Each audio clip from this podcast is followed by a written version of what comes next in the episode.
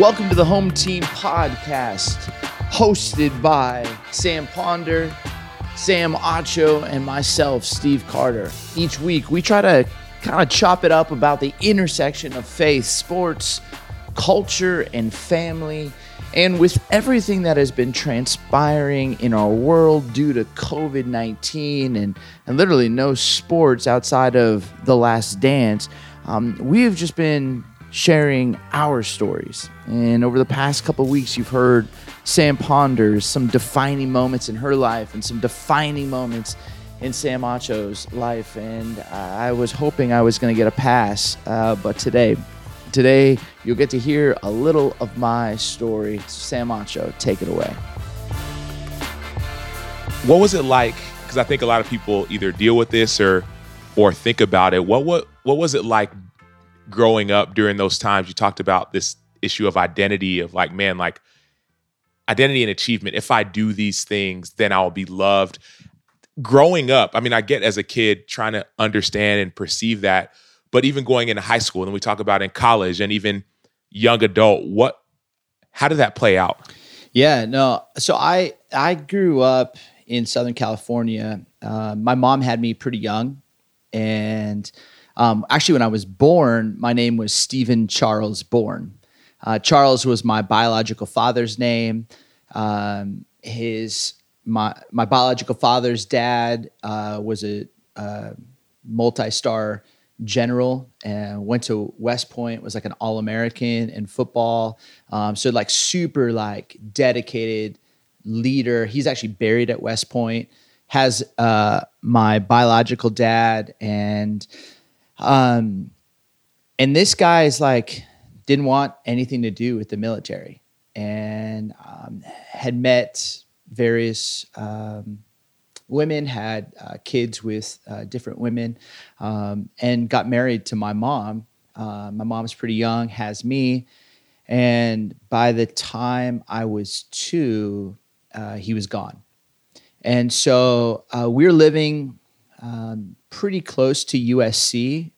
And if you if you know um, USC, the university is beautiful. But if you get pretty far outside of USC, um, it's not so beautiful. But my my dad and my mom were property property managers of an apartment complex, and so uh, my biological father like took care of all the kind of maintenance and handled everything. So he pieces out, and my mom's kind of like, "Oh no, like what's this mean?" and so uh, calls the kind of the president of this property management firm and kind of like explains the situation. My mom, um, she she grew up in the projects in New York. She's a southpaw. Like she she can walk into a room and like own it. Like I I always say I was a I grew up as an introvert, um, but I learned how to be extroverted because of my mom, and she just could own a room, and so she calls, takes this like, like has this conversation with the this property manager, like president, and the guy says, "No, you're. I'm not going to kick you out. Um, you just keep collecting checks, and I'll I'll have one of my workers come over, and he'll make sure everything's taken care of." So this guy starts coming over, and he and my mom like start kind of uh, digging, I guess, each other. And uh, again, no faith background at this time. Um, but by the time I was four, they get married. And my first memory that I have ever had that I could like literally tell you, um, just like I could set the entire scene was in a courthouse in Malibu. And um, I'm meeting with a judge and I'm being asked questions about my old dad and my new dad and I'm and I'm just sitting there like like uh, and the guy's got like all these wind up toys. She's winding them up, and you know they're just like da da da da da da da. And he's like, "So tell me about your old dad." And then he winds up the toy da da da da da. And I and I just I was like, I don't I don't really I don't really know him. Um, every once in a while he calls, but I don't I don't really know him. Um, what about your new dad? And I'm like, oh, he's amazing. Like he comes over, we play Matchbox cars, and um, and and so you know he said, "Do you want him to be your new dad?" And I, I didn't, I didn't know really what was going on. I'm four and a half years old, and I'm like, "Yeah." And I, I, I like him a lot. And they said, okay, well, you know, you're going to get a new last name and you're going to get a new middle name. And I said, okay. And they said, like, what, what do you want your middle name to be? My mom had prepped me for this. Like, you can choose any middle name that you want. And I was like, awesome. And so she kept asking me, like, what do you want? What do you want? What do you want? And and I, I just said, I'm not going to tell you. I'm just going to tell the judge. And so when the judge asked me, no joke, uh, what do you want your middle name to be? I said, Poncherello, um, because I was a huge Chips fan. I and my mom was like, no, no, no, no, it's going to be Ryan. Um, but all I know is like I left that day with a new middle name, a new last name, and a new dad and and then we moved from like LA to Ventura County, which is, you know, it's like soccer moms and Volvos. You know, like it just was like it was suburbia. Forty five minutes from LA. It was you know near the coast. It it was just different. And so we moved to Camarillo, and we were this family of three. We were the Carters now. And my mom had had a bad experience in public schools in New York, and so she said, "I'm putting you in a parochial school." And um, I got thrown into this school that was um, it was like a started in preschool, and it felt like it went to community college, and there was like a church connected to it. I mean, it was like its own like world, and I just went there. Um, I yet always had these questions about who's Chuck. Um, does he ever think of me? Um, and my home life was was an absolute mess. Uh, my parents were really, really hardworking people, and they didn't know Christ. Um, and so there was just a lot of tension, a lot of anger, um, just a lot of brokenness. And yet I'd go to this school, and this school was like, um, it was like this refuge. And I remember like in seventh grade, like I, I was playing basketball and there's high school students and I was pretty decent in sports. And so I, I'm playing with the high schoolers and, and there were these two guys, Dominic and Nathan, and they went by the name Dominate, which is just so awesome to me. Um, and Dominic came up to me. He's a junior in high school, and, and to be honest, these were like the first like Christ followers I ever knew. And they they just were funny. They loved sports. They were leaders. They just were good guys. And after playing basketball, Dominic walked up to me and said, Hey, Carter.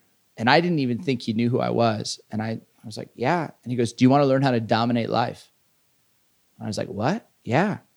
And Dominic and Nathan just started picking me up. And like we'd go play basketball, we'd go to In-N-Out, which is um, it's like where the Shekinah glory of God descends in burgerly form. If you've never experienced a burger there, and they would just start asking me questions like about life, um, just yeah about about faith. And and in seventh grade i just started like riding my bike to church. My parents were really like they were they were open um, to me just being a good kid like maintaining the name carter well being a good athlete being a good person being a good student but there was no there was no conversations of faith and i just started either getting dropped off at church or like riding my bike and you know a few months later i am sitting in a sunday morning service by myself and I'm just there. And the pastor says, "Hey, I, anyone want to say yes to Christ?" And I, I like, I'm like, I think that's what Dominic and Nathan have. They seem happy. Like I don't, I don't feel like I have what they have. I want what they have. And then the pastor said, "Well, if anyone said yes, then they should come forward and get baptized." And I was like, "What?"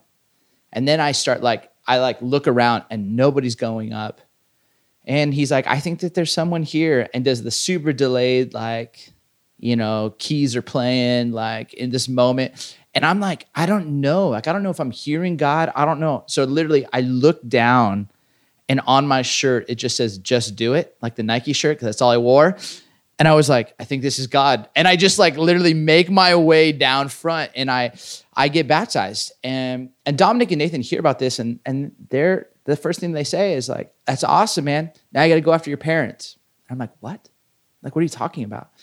So, uh, long story short, my senior year high school, um, my mom says yes to Christ, and my sophomore year of college, I'm like a a backup at Cal State Fullerton, go Titans. Uh, I was like redshirting and uh, playing, uh, not really playing, but getting free shoes. And um, EA Sports didn't count Cal State Fullerton as like a D1 basketball team. So we're in like 989 sports, but it's cool. It's still a good game. Um, but anyways, I, I uh, on my 19th birthday, my sophomore year of college, like um, my dad comes to faith and he gets baptized and I get to baptize him. And so this guy, I kid you not, like um, before Christ was just a, an angry man. Like walked, I mean, he, he did business in LA. I mean, he was a, he just was an intimidating fact, figure. I mean, he's an offensive lineman. I mean, he's just a big guy, carried a briefcase. Inside the briefcase was like a loaded 357. Like it just, you just, I could tell by when he picked me up from school if I could talk to him on the way home which is crazy because like I learned how to read a room because I learned from my dad walking.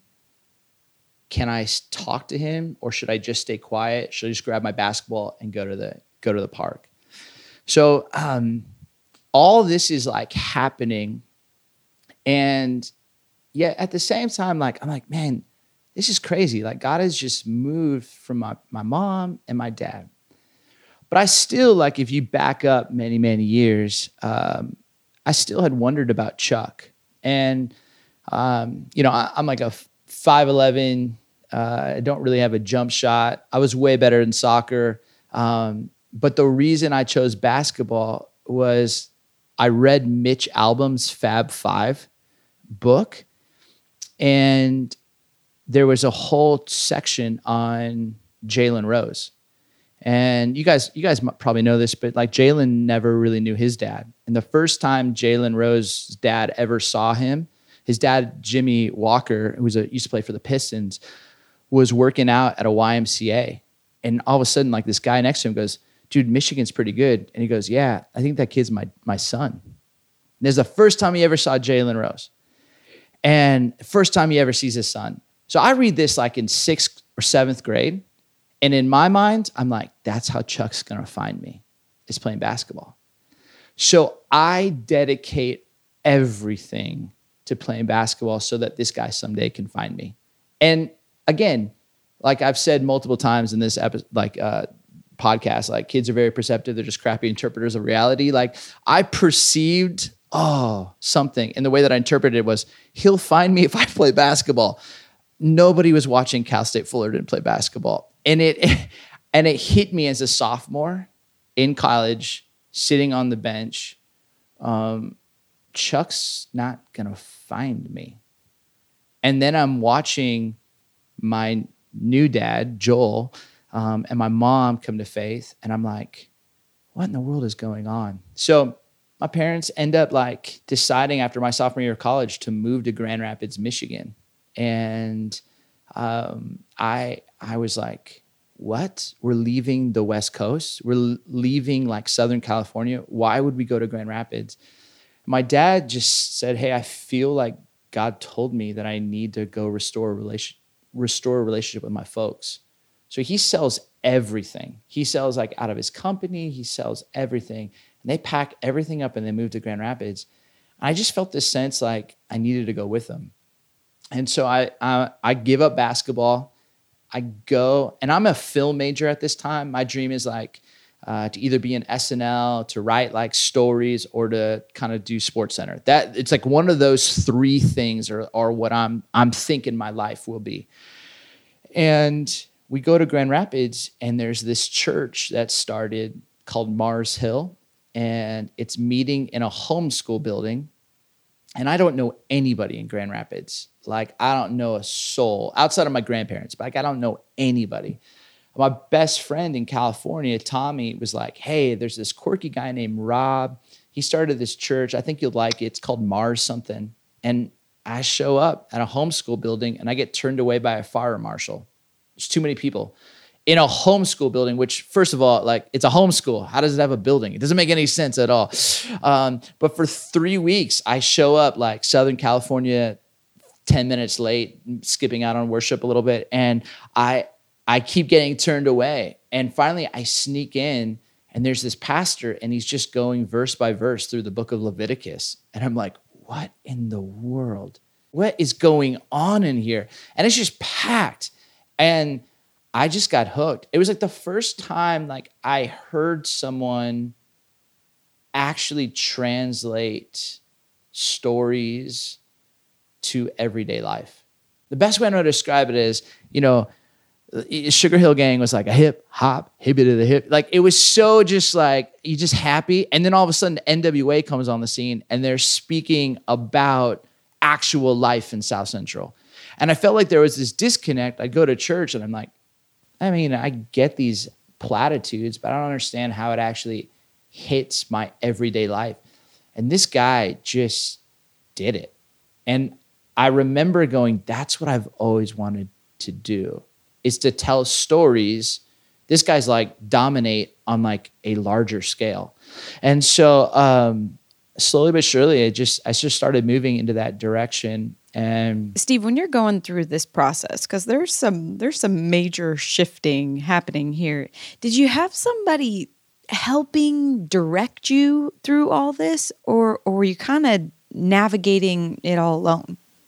A little of both. I, I, I honestly, there was this amazing, um, just mentor in my life. His name is Hal, and Hal was just um, was just special, and he he just uh, kind of mentored me from uh, from in my high school years, and and in college uh, was just fantastic, and and really I feel like God surrounded me with some great people. Um, I think I think part of me having one dad leave, having a new dad um, I think I I found just uh, my identity in performance and achievement. In um, if I did well, then uh, I felt like there was more peace and shalom at home. And if I didn't do well, then I felt like, oh my goodness, like I'm just going to upset everybody. Um, and so there were some mentors that were really, really helpful. Um, and so Hal was one. Then obviously Rob at Mars um, became one, and and just slowly but surely, it just there just became this um, real kind of bunch of coaches uh, who were just really helping me. I feel like spiritually helping me, emotionally helping me, mentally, um, just kind of step into this new I don't know realm of like we think you should do this. It's it's it was one thing where I think uh, I I didn't want to do it because I'm like, there's no money here. I was so Southern California image driven. I'm like, there's no money. There's I'm not going to be able to make it. Um, but I feel like these voices called something out of me that I wasn't trying to achieve. They just saw it, and I felt like I I actually trusted them more than I trusted myself. So that was super super helpful for me. I mean, the first time my dad told me he loved me was my last high school basketball game. Um, that you know, I go for, I like the best game of my life, game of my life, and we lose, and he he says, "I love you. You played so well." And so part of it is like I lost. Part of it is I played the best I've ever played, and I'm hearing words that I've been searching for my whole life. You know, so I think I think in some sense, like you just you end up realizing uh, there were these internal motivators looking for approval, looking for um, affirmation, looking for some sense of you're okay. But I think more than anything, looking for someone to say, I'm not going to leave you. Because that was the story in my head that like Chuck left and I must have done, I must have not been good enough. So how do you know, Steve, when you're trying to figure out what your calling is, if if you call it that, um, the difference between calling to lead people in self sacrificial ministry that just happens to be the guy standing in front of the church preaching and our, I think, natural desire for a position of power and influence and um, a position where you get approval because that all kind of comes with that whole leading a church thing too. How do you know the difference? Yeah, that's a really good. It's a really good question. I I, I think I probably looked at it more in the vein of, well, it, I'm not going for a career in movies. Like I'm not going for SNL. So this feels really healthy. Like I, I like I think I was felt like I was like tuning it down a little bit. Um and I I just didn't really think. I mean, again, this is like a world pre-social media. I mean, I guess there was MySpace, but like there was there wasn't there wasn't the piece of celebrity that I feel like there is today. Um, I just think like it was a yeah. I, I'm gonna go hang out with with students, and I'm gonna go like just be like Dominic and Nathan were for me, and I think I was super just uh, pretty naive uh, and disconnected from how my past and my wounds and my story um, were both an incredible gift to the role of empathy and pastoring and also that need for oh do these people like me? Did i fail? Did i it, all of that. But i just didn't think like oh i'm choosing jesus. It's going to be easy. Like i just i think i was pretty naive and you know i was 19 20 years old when I'm, I'm figuring this stuff out. But i i end up like going back to california. I go back to uh, a school right across the street from cal state fullerton called hope international university I end up majoring in biblical studies with an emphasis on preaching, still paying student loans back right now. But um, while I'm there, the pastor in Michigan um, had gone to um, Israel and Palestine and had been pulled uh, aside by this just incredible teacher. And the guy just said, Hey, Jesus didn't change the world by speaking to the masses, He changed the world by having disciples. So who are you pouring your life into? And Rob looked at his wife, they didn't have an answer. And he, the guy just said, Well, you should think about it. So they, they prayed about it, and somehow my name came up. And, and so on the flight home, they landed at the Grand Rapids airport and they call me, and, and he just says, Hey, I believe in you. I think you have what it takes. I want you uh, to graduate as fast as you can. Come live in my basement. I'll teach you everything I know. And let's change the world one West Michigan at a time. I was like, What? And I had been praying for like some kind of mentor, some kind of opportunity. And so I graduated super quickly, moved, lived in that dude's basement. The family opened their life to me. Um, the church like exploded. Um, and I just got to see what this whole thing was about. And um, and I, I thought I would just be there for a year and then jump off to seminary and keep studying. Um, but I ended up staying there seven years. And um, from there, went back to California and was at a church for a number of years. Um, and then most recently was in Chicago, and that's where I met Acho um, at a church called Willow Creek. And it was kind of this crazy ride because I was in three really influential churches, um, large, and I, I think I was always like second or third best player, um, total Horace Grant. Um, and I just, I enjoyed it. Like I loved the chance to be with people. Um, but I think each place taught me something. I think at Mars Hill, I learned this compelling why. At Rock Harbor, I learned about the Holy Spirit and just, and then um, at Willow, I, I really, I think we're able to put it all together um, and really discover like this is who I am. This is this is my sound. This is what I love. This is what I can bring. And so yeah, so I was there, and I was there almost seven years, and um, was kind of in this whole succession plan. And this kind of probably where the story gets a little little crazy, but um, I had been myself and another person had been named as co-successors of of Willow Creek, and I mean, I kid you not, it was just a dream job. Sorry to interrupt here, Yeah. but Steve, for people who aren't in that world and, and don't know much about it, can you give us a, a picture of what that place is and why it's significant? Yeah.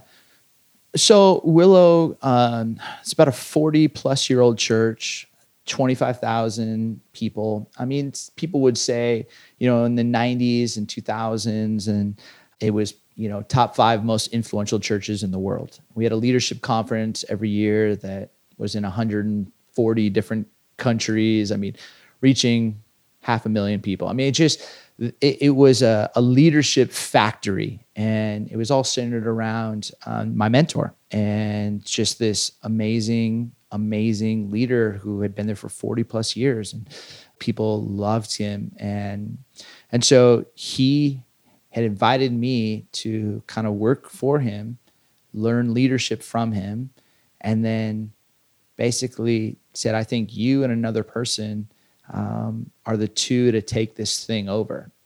And I'm like, what? Like, you want to give me your no way. And and so then it just kind of like stepping into this opportunity. Um, and it was a dream job. It was a city I loved. It's a congregation I loved. I'm just doing great stuff, like getting to preach on on the biggest stage ever, like I with a team I loved, um, a neighborhood I loved, next to you know doing stuff with the Bears. I mean, I just it. Everything worked. Like I could talk sports, I could talk faith, I could.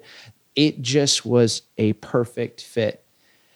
And then um, I uh, get a phone call one day and I had like released, I had sent in my manuscript for my second book, and my editor calls me and is like, "Hey, um, do you think you want to add another chapter to your book?"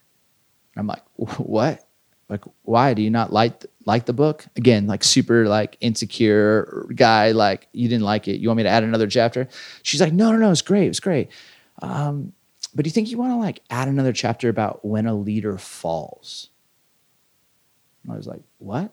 No, like, and the whole book was based on Second Timothy. It was based on Paul and Timothy's relationship, and it was going to come out during the time of the succession and the handing of the baton. And so I'm like, in many ways, this was my treatise to say thank you to my mentor. And I'm like, I don't know, I'll think and pray about it. So I get out the phone, I go into another meeting, but it's like bothering me because my editor's an eight. Like she she's clear. She tells you what she thinks.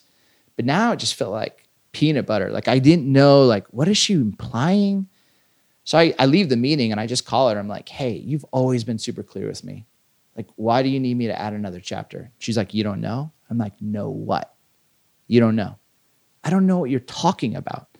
You don't know about the story that's going to come out. What story? about your mentor. I like to this day, like that moment right there, it's like an accident. Everything started to slow down. And I was like, what? In the Chicago Tribune, a Me Too story about your mentor. And I just said, I gotta go. And I hung up. And that that just became this unraveling. Um, a month later, Chicago Tribune released this story. And, you know, like organizations do, you know, you, you kind of circle the wagons and you begin to say, hey, this is this is our story. This is what really happened. And it got real. And um and yet something was really hard because this is a dream job, dream congregation, um, something I love. And yet it's my mentor. And it came to this point probably um, a few weeks later where I just was like, I gotta, I gotta find out if these stories are true. Um, and it just kind of led me um, on a journey that I went a little rogue, to be honest. And I'm not saying I did it the right way, but I just started calling the women. Uh, like I, I showed up at one of the women's house.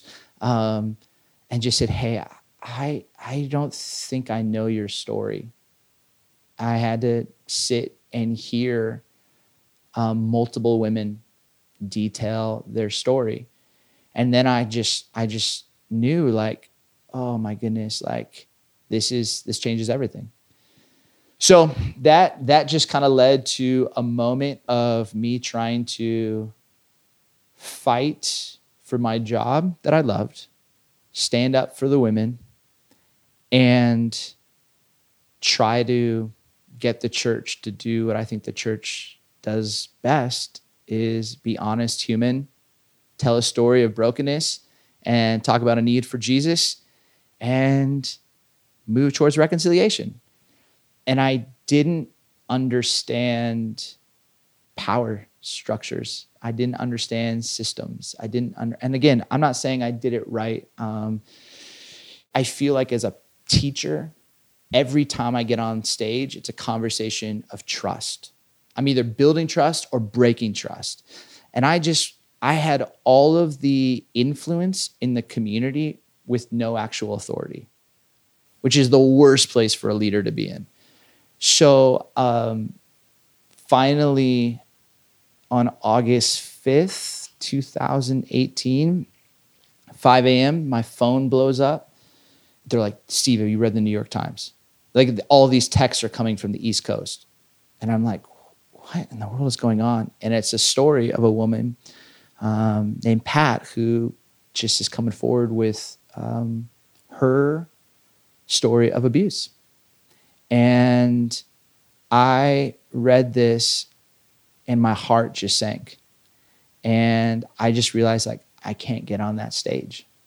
And I was supposed to do an interview with uh, This American Life, like at the church. I'm like, this is going to be terrible. And Annie Downs was teaching, who I just absolutely love. And um, so we go have this meeting, and I just said, we have to come out and declare that we believe the women and you got to call this stuff out. And nobody wanted to do it. Um, and I, I got super sick and I, I had already blogged on my own personal blog like i believe the women. Like i had already stated certain things. I had already pushed but it, it hadn't really changed anything. And so when i basically saw like nothing nothing's happening. Nothing's happening to honor the bravery of this woman sharing her story. And I, I got sick to my stomach and i walked into this like bathroom backstage and i just i just threw up and I, I was like physically ill. And i looked in the mirror and i'm like washing my face. And when i put my son to bed every night the last thing i've done it ever since he was a little kid even before he could talk. I, I would just look at him and i'd say emerson did you have integrity today? And you know as he as he got older two years old he'd say yeah dad. And i think i did and then he'd go, Dad, what about you? And I'm like, I think I did. He's like, okay. And that's how we end every night. And we're just talking about integrity because at the end of the day, like, it doesn't care how much money I have. It doesn't care what I have accomplished. At the end of the day, all you have is did you say what you mean and mean what you say? Like, does your life live up to the value systems that you speak and believe in? And integrity is everything to me. And that's what Hal, my mentor, taught me. And so um, I had written a blog post the first time. Um, I, and I had gone to the elders of this church and I just had written, like, I believe the women. I'm going to post this on my blog. I was like, punk rock like i thought i was like doing the right thing and i still think i did but like it was it was a real tense meeting super late at night i returned home and everybody's asleep and i'm i'm making myself um, a gin and tonic, I think, because um, I was so cortisol to the max. I just was like, I can't believe I said this. I can't believe like I did this. And I hear this like pitter patter on the hardwood floor, and it's my son. And he just looks at me and goes, Dad. And I'm like, Yeah, bud. And he goes, Did you have integrity today? And I'm like, I think I did. I think I did. And he goes, I bet you did. And then he ran back to bed. And um, um, it's the first time he ever asked me that question. And you fast forward a few months, and I'm like throwing up, and I look in the mirror, and the first thing I think is my son looking at me when I get home, and he goes, "Dad, did you have integrity today?" And I go, if I go on that stage and I pretend like nothing's happened, I'm gonna have to lie to him or pray to God that he doesn't ask me that question. And so um, I walked out and just said, Hey, I, I gotta go home. I just, I don't think I can do this. And um, I felt like I had fought for the integrity of the bride. And again, I'm not saying I did it the right way. Um, I think some people think I did. A number of people think I didn't. Um, I just had to do what I felt like God was asking me to do. So I resigned, and I resigned with the blog post, and it yeah, it, it became a, a crazy ordeal. It kind of became a little bit of like what your two lives are probably like, you know. Um, I had news cameras at my house, and it was, you know, uh, people basically saying like, "You're a coward. You you walked out on us." So like the church, a lot of the people in the congregation were like, they didn't see it. And I think they thought I had authority and influence, which I didn't have.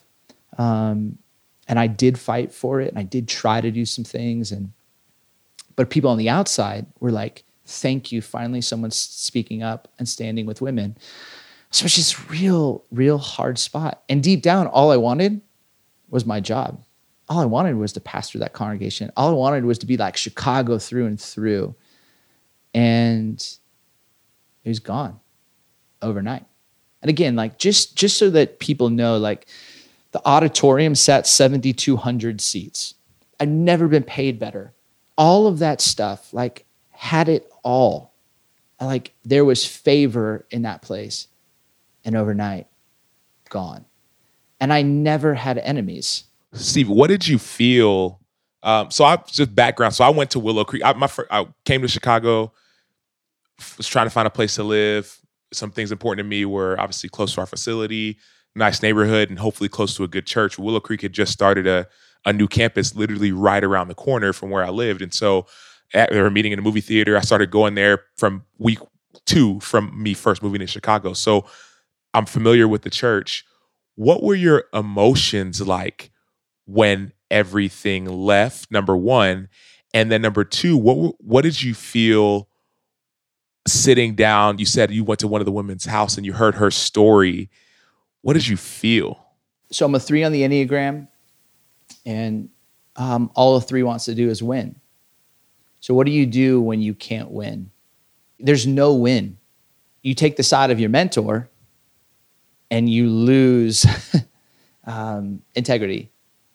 You you take the side of women, and you lose your congregation, because you're just in this sense of like absolute stuck. And a three goes to a nine, um, like basically goes to a place of feeling paralyzed in unhealth when they start to disintegrate. And I think I felt that. And I, I think deep down, I was feeling like there's got to be a way. I had turned my basement into like Olivia Pope, like scandal. Like I had like, if you watch the show, like every woman, her story. I was, I was trying to basically figure this thing out. I'm gonna figure it out and I'm gonna be able to bring everyone to the table. Like I know these people, I'll be I couldn't do it. And so I think I I got I just got to the end of my rope. And at the end of it, like I think I felt like I just failed, to be honest. Like I I failed people and I uh, everything I'd worked for, it didn't go the way that I thought it was going to go. And I thought I'd be there the next 25 years, you know it just I think was so disruptive. Um, I lived two minutes from the church, and so you'd go into Starbucks, and people would start crying, start yelling at me, um, or just wouldn't talk to me. And I just I think sometimes we expect certain things like to happen in the business world, but sometimes when they happen in a spiritual community, they hold weight because you're you're speaking about a value code and a moral system and like a way in which you're supposed to orient your life. And and so it's very vulnerable. And and again not minimizing if someone's had a bad experience in the marketplace but i think this was just people had given their lives to making this church what it was and they did. And everything was just being turned upside down. And their expectations weren't being met. And so um, it really like in me like i felt like i needed to find something that i could do to go achieve. Like maybe i need to go to san francisco maybe i need to go to miami. Like where can i go that's going to be better than chicago? Where can i go to prove like what some of these people are putting on my social media wall and posts and dming me and texting me and emailing me that i'm this and i'm a coward and blah blah blah like that i can prove no no no no. And I woke up in the middle of the night and I felt like God say to me, uh, go to the desert and wait for instructions. And I was like, what? And honestly, like, I know I'm a pastor, but like, this doesn't happen to me like where it feels that clear. Like, um, I'll have senses, like, I feel like I'm supposed to like kind of move towards this or have a conversation, but this felt real. So I pulled out my journal and I just started writing, and I felt like God say, You can't achieve your way out of this you can only grieve your way through it. And I didn't have a muscle for grieving. I just started writing about that. And the next morning, uh, made my wife some coffee, and I just said, "Hey, Sarah, you're not going to believe this. This is what happened." And she just teared up, and she just said, "I've been sensing the same thing, and I just want to go home." And she's from like Phoenix, Scottsdale area, and I was like, "Crap, we're moving to Arizona," and um, and so we've been we've been here. I know the Hey, now, feeling. I know the feeling, and, Steve. And I, I came here with the man. you know you know it, and I came here 15 months ago, and didn't really know anybody. And all I've been doing is like reading the Desert Mothers and Desert Fathers, and um, it has been one of the most healing seasons. And I have no idea what like God's gonna do next. I mean, I travel and speak, well, used to until COVID, but like um, doing a lot of like that and writing and obviously the podcast and some coaching of communicators and stuff. But this whole season, I've always been, I think, quite innocent um, and like optimistic and hopeful. And this just wrecked it. And I think has set the best parts of me free. And I've learned some muscles of grieving. Um, and then like put all of that and uh, a few months after I leave Willow, my dad dies. And like the past year has just been a year of like grieving um, and trying to make sense of what happened where did this go wrong you know and so so i think it's just it's forced me to like um really i think look are there places that i need to reconcile? Are there places that i need to um, own? Are there places that i need to forgive? Are there places that um yeah and just keep slowly just trying to take the next best right step. Um but it's it's uh been a wild wild few years. Whew. Well, uh, first, let me just say thanks for sharing. I mean, I I cried at least three times. Count me on that Um, list.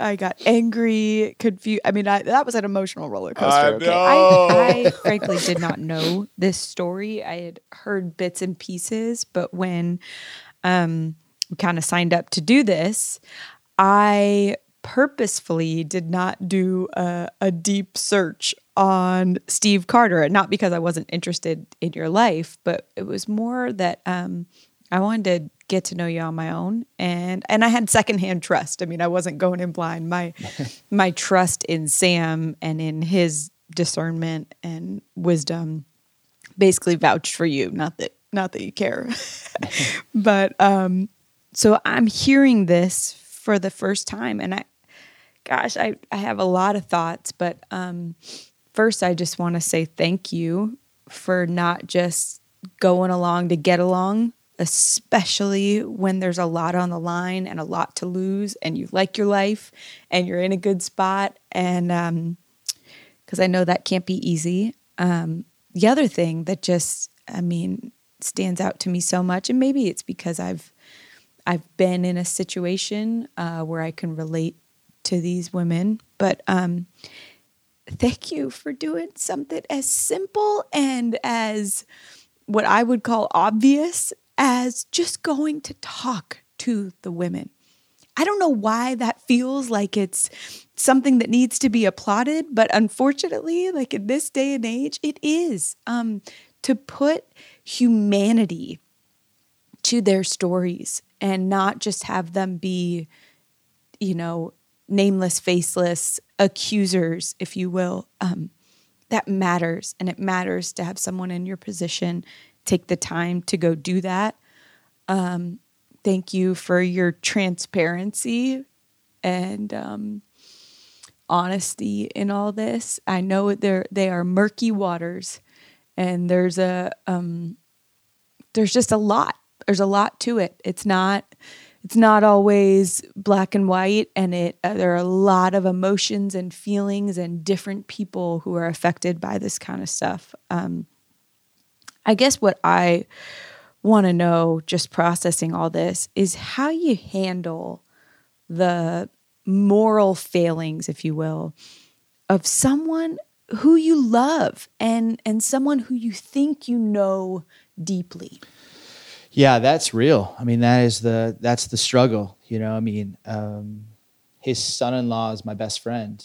You know, so you, you just it, like this guy's done more for my career than um, few have. You know, so opened the door, gave me, trusted me, and you know during this during this time where all this was picking up, um, what was a bizarre gift and please give me grace in the way I say this. Like, obviously, I've not rehearsed any of this, like, but like, is that this was unfolding culturally as well. This wasn't just a a conversation in the church. Like you you were unfortunately having to see this in every arena and sphere of life. And so um, I'll remember Stephen Colbert was talking about Les Moonves and that he was like the in charge of CBS. And everyone wondered like what's Colbert going to say? What's Colbert's monologue? Is he just going to dismiss it? Is he going to downplay it? What's he going to say? And Colbert said, "Hey, let me just be really honest. Like there's been nobody who's done more for my career. I mean, when our first 3 months the ratings were terrible and we didn't know our voice, this guy stuck with me. This guy had my back. This guy created opportunities. He gave us every opportunity to succeed. But here's the thing.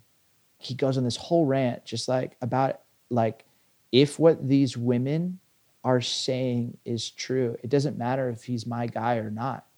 Because what's the point of accountability if it's not for every single person?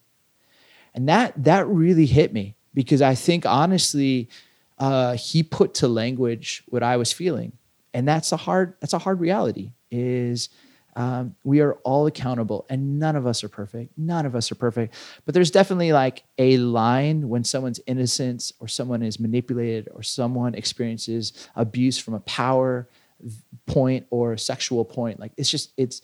I mean, there, there's no gray area there. It is just absolutely wrong. Um, but I think what was so hard was the human condition is to ask the question unfortunately unfortunately this is just human what does this mean for me not for the women not for even the mentor like i think human we go what does this mean for me what is this going to mean for my life what's going to mean for my career what's it?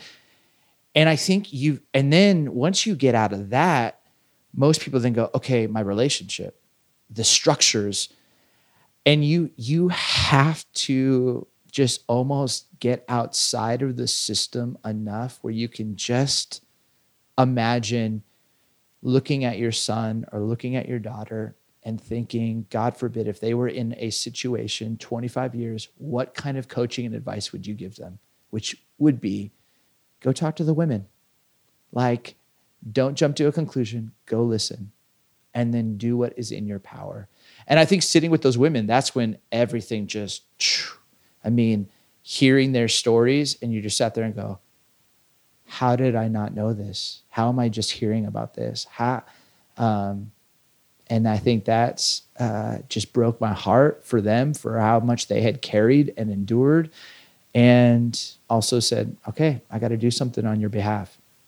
So when something like that happens with someone who is a a spiritual leader and and for you a mentor, I'm wondering how you keep yourself from from losing some of your own faith maybe. I, I, know i've made this mistake before of putting my faith in faithful people um, which is dangerous. We know that um, because then you you intertwine your own belief with you know, broken and imperfect people like we all are so how did you how did you keep yourself from kind of having a crisis of faith when something like this happens with someone who played that role in your life?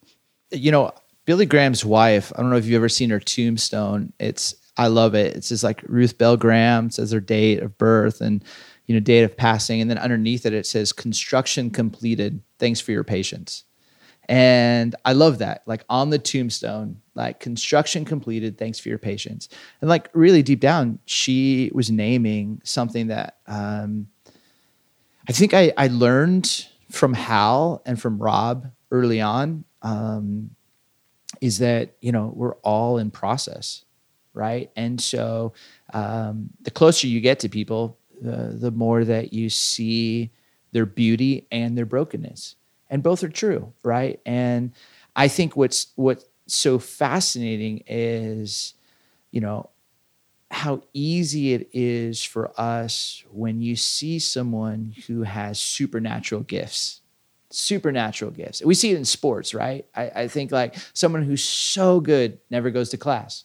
Someone who's so good but just as a cancer in the locker room like and sometimes it's so easy for us to let it slide because that's qb1 or that's you know our, our, our shooting guard and and so we do this in sports I think it's unfortunate at times we do this in the church. And sometimes when you've got a gift, sometimes uh, it's not always even the person who is standing on the stage that I think uh, is wanting that. I think it's sometimes the pressure that the room gives them and the opportunities that come.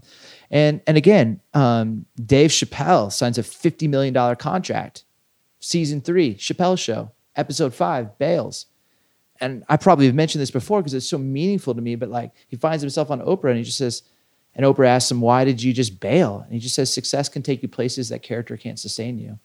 And I think we have to be the kind of people that say, Are is my success going to lead the way or is my character?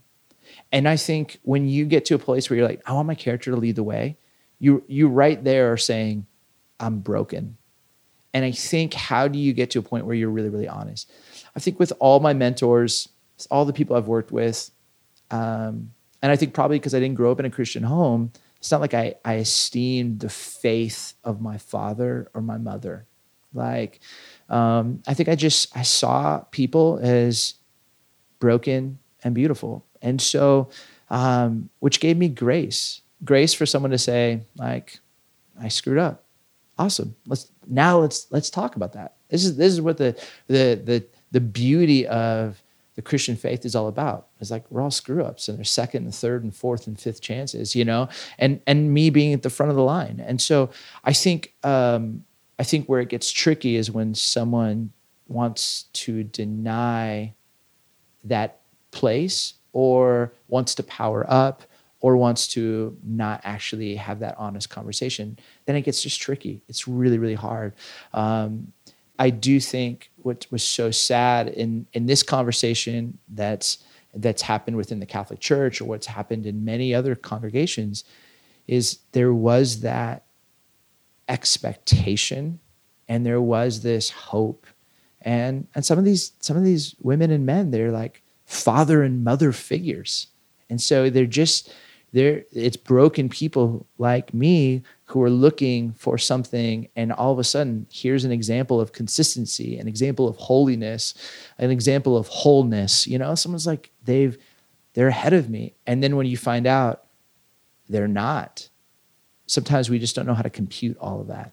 And so i think i've just been super practical about it you know like hey all three of us we're beautiful and broken and um, for me, it's more about who are the who are the team around me that's helping me in those areas of brokenness. Um, kind of step more into is to allow my character to lead the way, um, so that when I get on stage, it's a reflection of the work I've done, not on the information that I know. If that makes sense. We've known each other for a long time, and I honestly consider you not only a friend but a mentor. And I, I haven't asked you this question, but I've wanted to.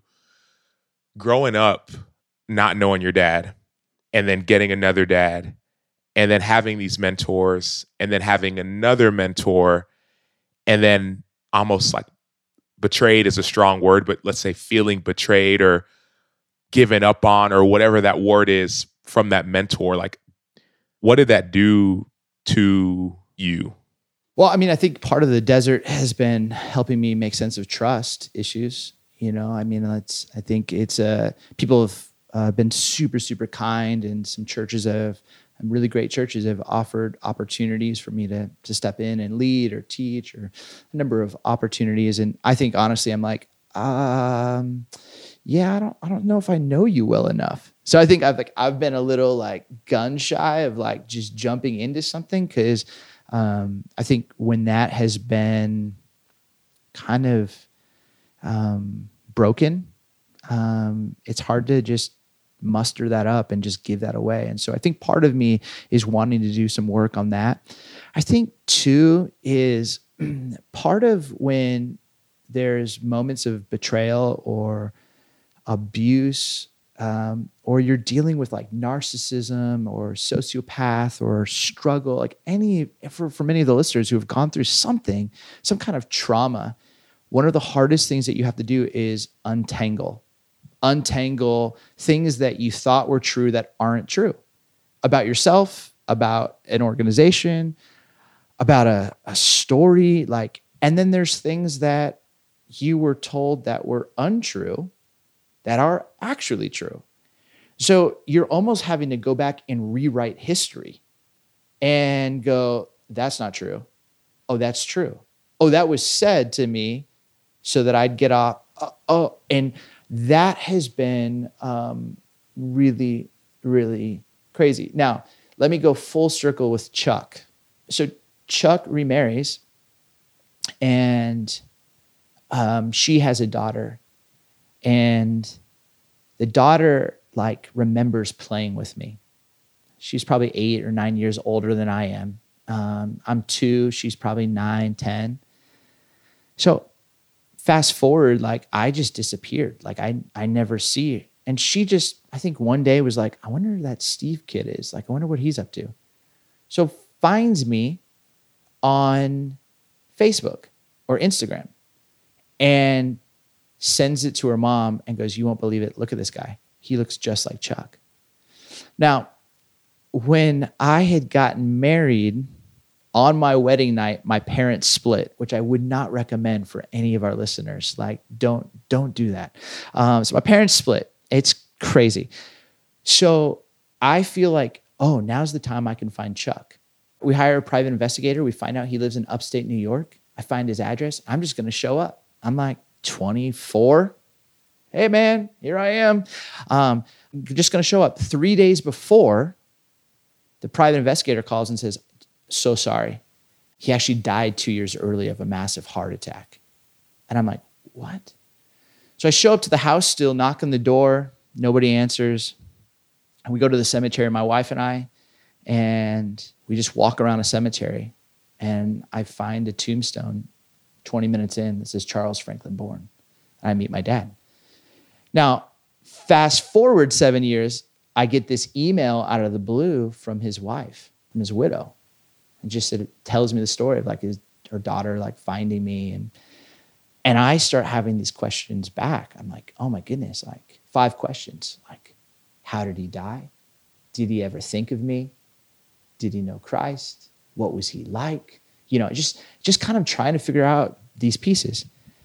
And we end up like starting these conversations.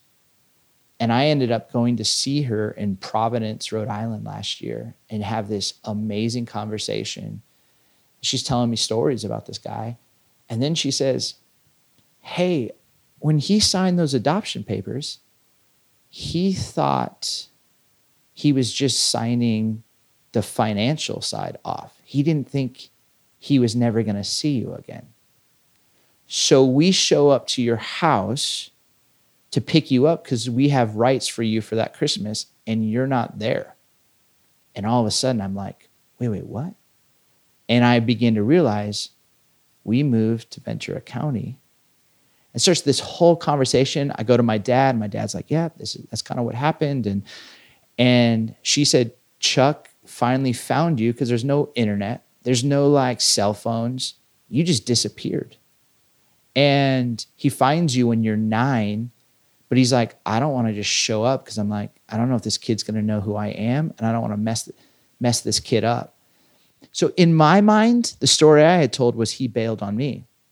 But in reality, that's not the story. But I had created this whole thing around achievement and performance. I say all that in going, part of this is untangling and having to rewrite the history, but then also rewrite the story of um, and take a real reflection on my beauty, my brokenness, and the beauty and the brokenness around me so that I can kind of step into true, authentic health and honest conversations. And it's it's I don't have muscles for it. I'll just say that. And so it's all brand new. It's all new. And if I didn't have Christ and if I didn't have the text, I, I think uh, I'm not sure where I would be, but I just keep sensing God and short little prayers that I pray, like, Lord, just father me through this. Like, just help me. Like, what's the next best right step? And just how do I be kind to myself today and kind to others? What do I need to like let go of? to grab hold more of love and grace and peace. It's just simple truths. Um, but man, it's it. This has been a year or two that I uh, never saw coming. And I would just say this: like I came here with the most, the lowest expectations possible, and I absolutely love being here. Like I hike pretty much every day, and I and I just say that there's something here. Like there's just something in the quiet, and it's a bizarre beauty here. But I feel like it is the ground of preparation, um, and that's like that's what the desert does. People come here to heal, and then they and the and the great biblical story is like Egypt, the desert, the promised land. And, you know, I, I remember spending time with a rabbi once and just say, asking him all these questions. And he's like, you know, most of you Americans think you spend the rest of your life, most of your life in the promised land. He's like, not us. We believe most of our life is in the desert. And I think I think that's just we're not used to learning how to live there. in this season of waiting, feeling deserted, feeling forsaken, feeling unknown. Like and that's kind of like the gift of COVID 19 because everybody, like you said, is just in this slowdown season. Um, but I think it's also some great inter- internal um, work that I think will have great eternal um, potential in the in the seasons to come.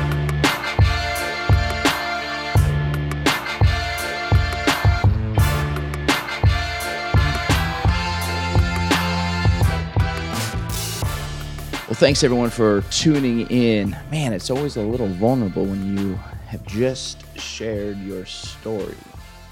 But seriously, uh, it's been powerful to see the response and how many of you have resonated with what Sam Ponder shared a couple weeks ago in regards to her story or what Acho shared last week.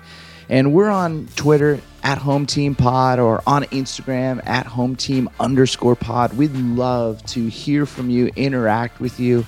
Um, and if you've enjoyed this podcast, um, please go to iTunes, uh, rate, review, um, spread the word. Uh, we love getting the chance to kind of speak um, what we're learning, and hopefully it continues to bless you. Hope you guys have a great, great week. We'll see you next week on the Home Team Podcast. Grace and peace.